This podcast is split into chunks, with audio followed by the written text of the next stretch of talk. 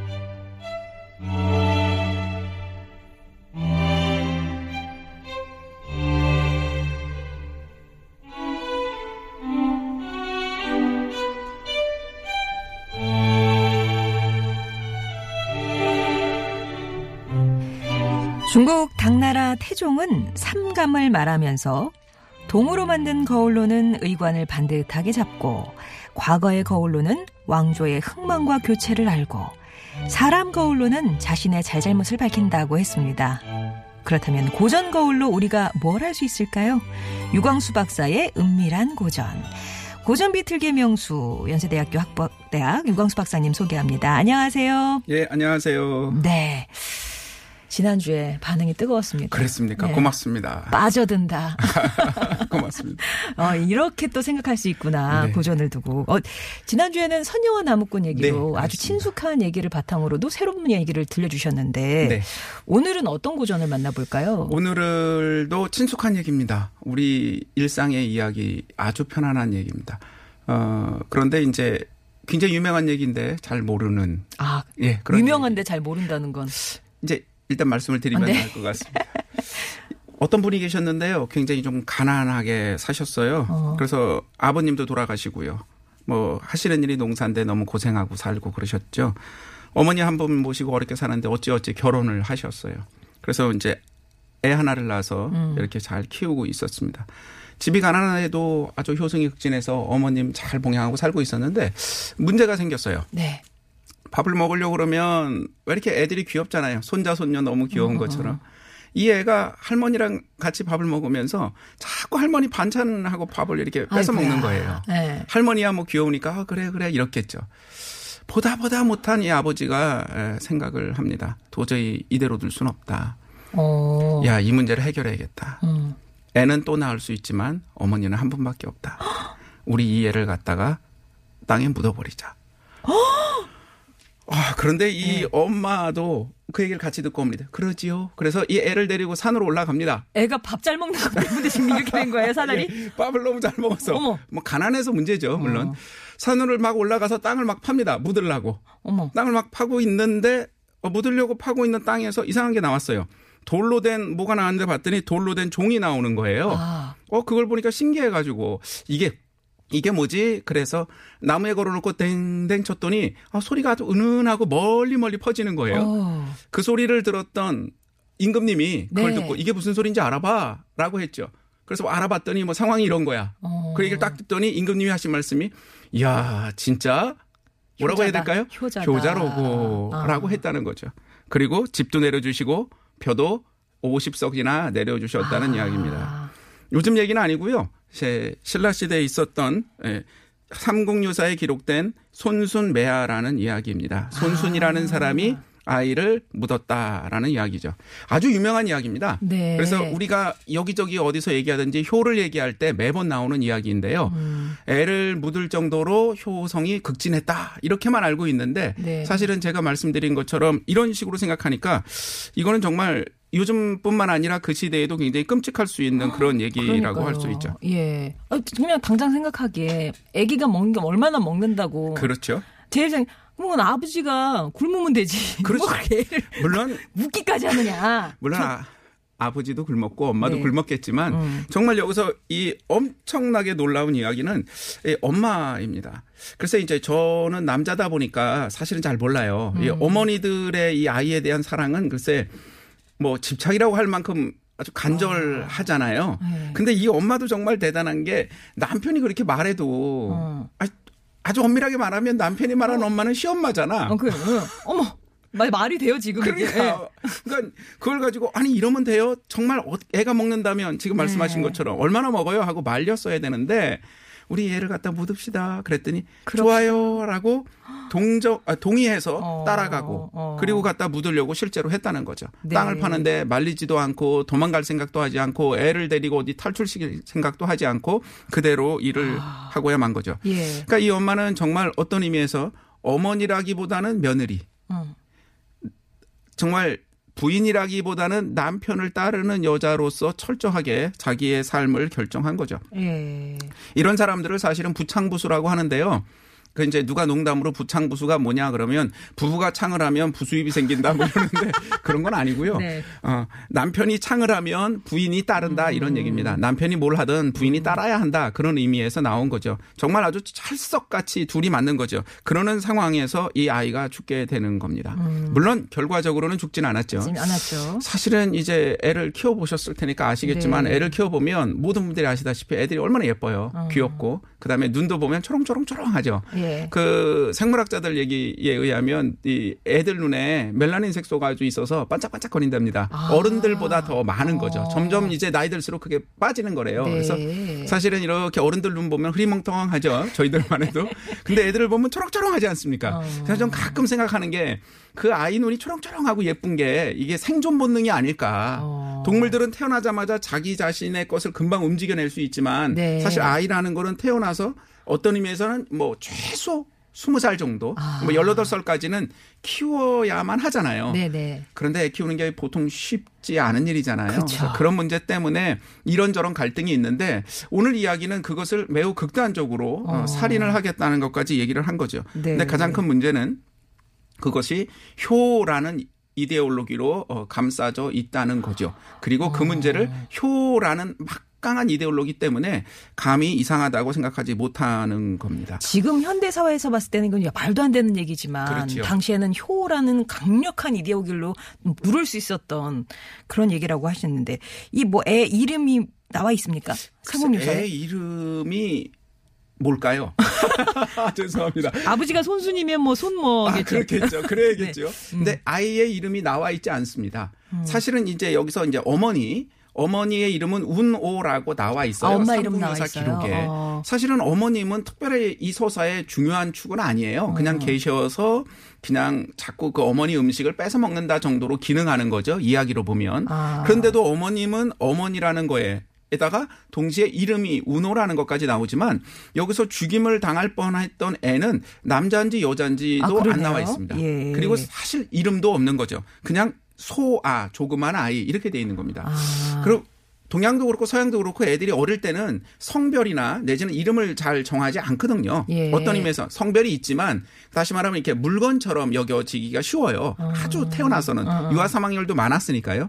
그럼 이 애가 아주 어린애였을까? 그러면 보통 이름이 없거나 이럴 수 있거든요. 네. 근데 생각해 보면 할머니 음식을 내려내는 먹을 정도가 되면 앵간이 컸는데. 그렇죠. 예. 앵간이 큰 거죠. 예. 한두 살은 아닐 거라는 얘기죠. 그쵸. 적어도 서너 살 됐을 거라는 겁니다. 어. 그럼에도 불구하고 얘에 대해서는 아이가 여자인지 남자인지 이름이 뭔지 그런 것을 얘기할 수 없었던 거죠. 그럴 어. 필요도 없는 거고. 어. 그만큼 이 애, 애는 철저하게 부속품처럼 버려져도 되고 죽여져도 되고 사실은 쓸모없으면 갖다 버려져도 되는 어떤 물건처럼 기록되고 여겨져 있던 거죠. 예. 사실 이런 거를 우리가 자주 쓰는 말로 타자라는 말을 쓰죠. 타자. 그리고 이렇게 다른 사람처럼 여기는 걸 타자화라고 하는 거죠. 타짜 아니고 타자. 네, 타자 아니고요.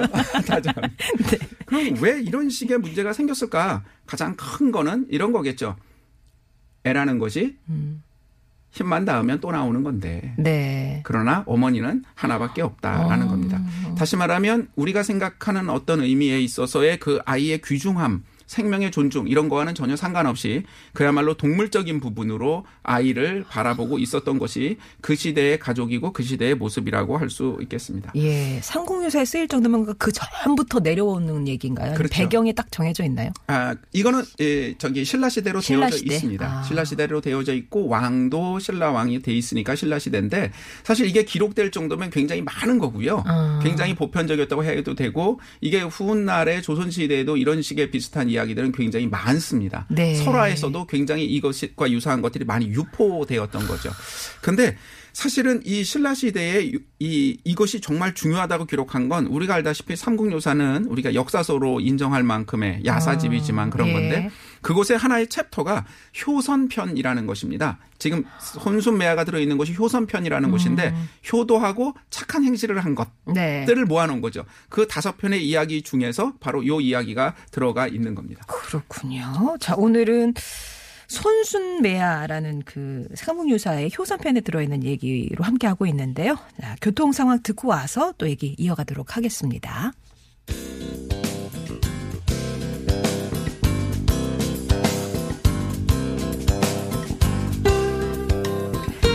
목요일은 여러분과 고전 속으로 여행을 떠납니다. 유광수 박사의 은밀한 고전. 오늘 만나고 있는 고전은 손순매화라고요. 삼국유사 효선편에 실린 얘기입니다. 그러니까 어머니가 드실 밥을 아이가 너무 날름날름 먹으니까 얘를 땅에 묻읍시다. 우리 어머님 드셔야 되니까. 이런데 너무 놀랍게도 부인도 그냥 순순히 동조해서. 근데 하지만 거기 갔을 때는 어, 묻으려고 땅을 팠을 때 그 석종, 돌종이 나와서 뭐 어떻게 뭐 그걸 뭐 임금님이 들으셔가지고 뭐를 내리시고 그래가지고 뭐 무사 해결이 됐다. 이제 그런 줄거리는 그렇습니다. 근데 이 얘기를 통해서 어, 짚어볼 것은 당시만 해도 아이는 그냥 뭐 사- 물건 같은 그런 존재. 이름도 지금 이 정도면은 나이가 꽤 됐을 것도 같은데 뭐 몇 살인지 남자인지 여자인지 이런 것도 뭐 하나도 모를 정도로. 그리고 또 나오면 된다. 뭐 그런 생각이 깔려 있었던 그런 신라 시대에 좀 얘기를 들어봤는데요. 이게 이제 삼국유사 효선편에 실린 얘기라고 하셨는데 다른 얘기도 더 있다고 하셨어요. 네, 다양한 얘기들이 있는데 오늘 우리가 보고 있는 거하고 제일 비슷한 효 이야기로서 되게 익숙한 이야기가 있습니다. 네. 그 손순매와 바로 앞조에 있는 향득사지 할고공친이라는 좀 말은 복잡한데요. 어, 어. 향득사지라는 사람이, 그러니까 향득이라는 사람이 넙적다리사를 배워서 아, 버지를 봉양했다라는 얘기입니다. 예. 제목만 봐도 뭔지 알 수 있죠. 예. 굉장히 이건 짧은 내용입니다. 음. 그러니까 향득이라는 사람이 있었는데 흉년이 들었어요. 그래서 아버지가 이제 굶주리신 거죠. 음. 굶어 죽게 되니까 이걸 어쩌나. 그래서 자신의 넙적다리살을 베는 거죠. 네. 그래서 그거를 구워서 어, 드시게 했다. 그런 얘기입니다. 아, 근데 이 사실을 마을 사람들이 알아서 왕에게 이제 말을 한 거죠. 그랬더니 이- 그 당시 왕이 이제 경동왕인데 경동왕이 듣고 별을 500석 내려주었다라는 얘기입니다. 음, 생각해 보면 이게 방향만 방식만 다르지 손순하고 지금 그 이 향득하고는 똑같습니다. 예. 집이 가난했고요. 흉년이었고요. 음. 먹을 것이 없어요. 음. 그래서 부모를 께서 괴로워하시고 힘들어하시니까 효성으로서 수단을 발휘하는 거죠. 그 네. 수단이 손수는 애를 갖다 묻는 거고요. 네. 차마 애를 잡아먹자 이런 건 아니었겠죠. 어, 어, 어, 그건 너무나 우리가 생각해도 끔찍한 끔찍하죠. 문제인 거죠. 예. 그런데 그런 거고 향득은 어쨌냐면 자기 넙적다리살을 넙적다리살을 베는 거는 인간 몸에서 이렇게 베어내도 가장 괜찮다고 이렇게 알려져 있는 부분이어서 주로 거기를 많이 예. 뭐 이런 얘기 좀 그런데 많이 배웠다고 합니다. 아, 아니, 예전에. 실제로 이해 아니고 어. 그다음에 이제 뭐 중국이나 뭐 다른 데서도 아무튼 넙적다리살을 배워서 그거를 발휘 이제 자기의 수단을 발휘한 거죠. 근데 네. 그걸 알게 됐더니 그것을 아신 왕께서 가난을 구제해 줬다라는 어. 해피엔딩인 거죠. 예. 해피엔딩으로 끝나지 않으면 효 이야기가 완성이 되지 않는 거거든요. 예. 그러니까 이 모든 패턴은 아주 동일한 패턴인 겁니다. 그러니까 아주 어려웠지만 그걸 돌파하기 위해서 나는 어떻게 하느냐? 정말 몸과 마음을 깎아내는 마음으로서 부모를 봉양한다라는 방식이죠. 우리가 잘 아는 말 중에서 프로레타리아라는 말이 하나가 있어요. 그게 이제 뭐 여러 가지로 해석이 되지만은 그냥 있는 그대로 말하면 어 가지고 있는 것이라고는 자식들 외에 그러니까 생산할 수 있는 그러니까 무산자라고 얘기를 하잖아요. 근데 가지고 있는 재화가 없다는 건데 생산할 수 있는 것이라고는 자식밖에 없다 그런 의미입니다. 그냥 좀 속되게 말하면 방송 용어에 좀 부적절하지만 네. 그냥 단지 그렇다라는 거죠. 어. 근데 정말 프로레타리아는 거는 가난하니까 손수는 자기 것처럼 자기가 낳은 자식을 처리한 거고요. 네. 이 향덕사지는 정말 자기 것처럼 자기 몸을 베인 거죠. 음. 이게 지금 우리가 보기엔 너무 이상하지만 사실은 생각해보면 유교 경전에 있는 그 유명한 말이 있지 않습니까? 신체 발부 수지 부모. 우리의 몸과 머리와 피부와 이 모든 것은 부모께 받은 거다. 그러므로 정말 함부로 훼손하지도 않고 그 다음이 사실은 정확한 거죠. 함부로 훼손하지 말아야 된다. 하지만 그것을 효도라는 빌미로 자식이 몸을 훼손해서 부모님께 드렸던 거죠. 음. 여기서 우리가 이제 몇 가지를 생각해 볼 수 있는 건데요. 네, 가장 중요한 네. 건 손순 어머니가 너무 이렇게 억울하게 된 거죠. 어. 사실 그분이 별로 말씀이 없으시니까. 아니, 이분이 어. 정말 손, 손잔지 손년지 애가 네, 네, 그 네. 음식을 먹는다고 어. 애를 갖다 묻으려고 했어요. 네. 그걸 알았다면 행복해 하셨을까요? 이건- 말도 안 예, 되는 예, 소리죠. 예.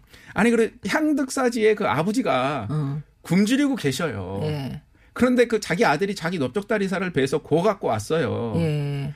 그것을 모르고 드셨겠지만 어, 알면 못 먹죠. 알면 그걸 어떻게 먹어요? 어. 또는 야 나 배고프니까 네 다리살 좀 배워와라 이러겠습니까? 이건 진짜 누구를 위한 효인가요? 그러니까, 어. 그러니까 이런 부분이 우리가 지금 정확하게 해야 될 건 이것이 정말 효인지 아. 아니면 효라는 관념에 쌓인 효 이데올로기인지를 정말 구분해야 합니다. 아, 효인지 효의 이데올로기인지. 그렇습니다. 어, 사실은 우리나라뿐만 아니라 전 세계 어느 분도 자, 부모님을 봉양하고 효성을 갖는 건 인간 보편의 감정이거든요.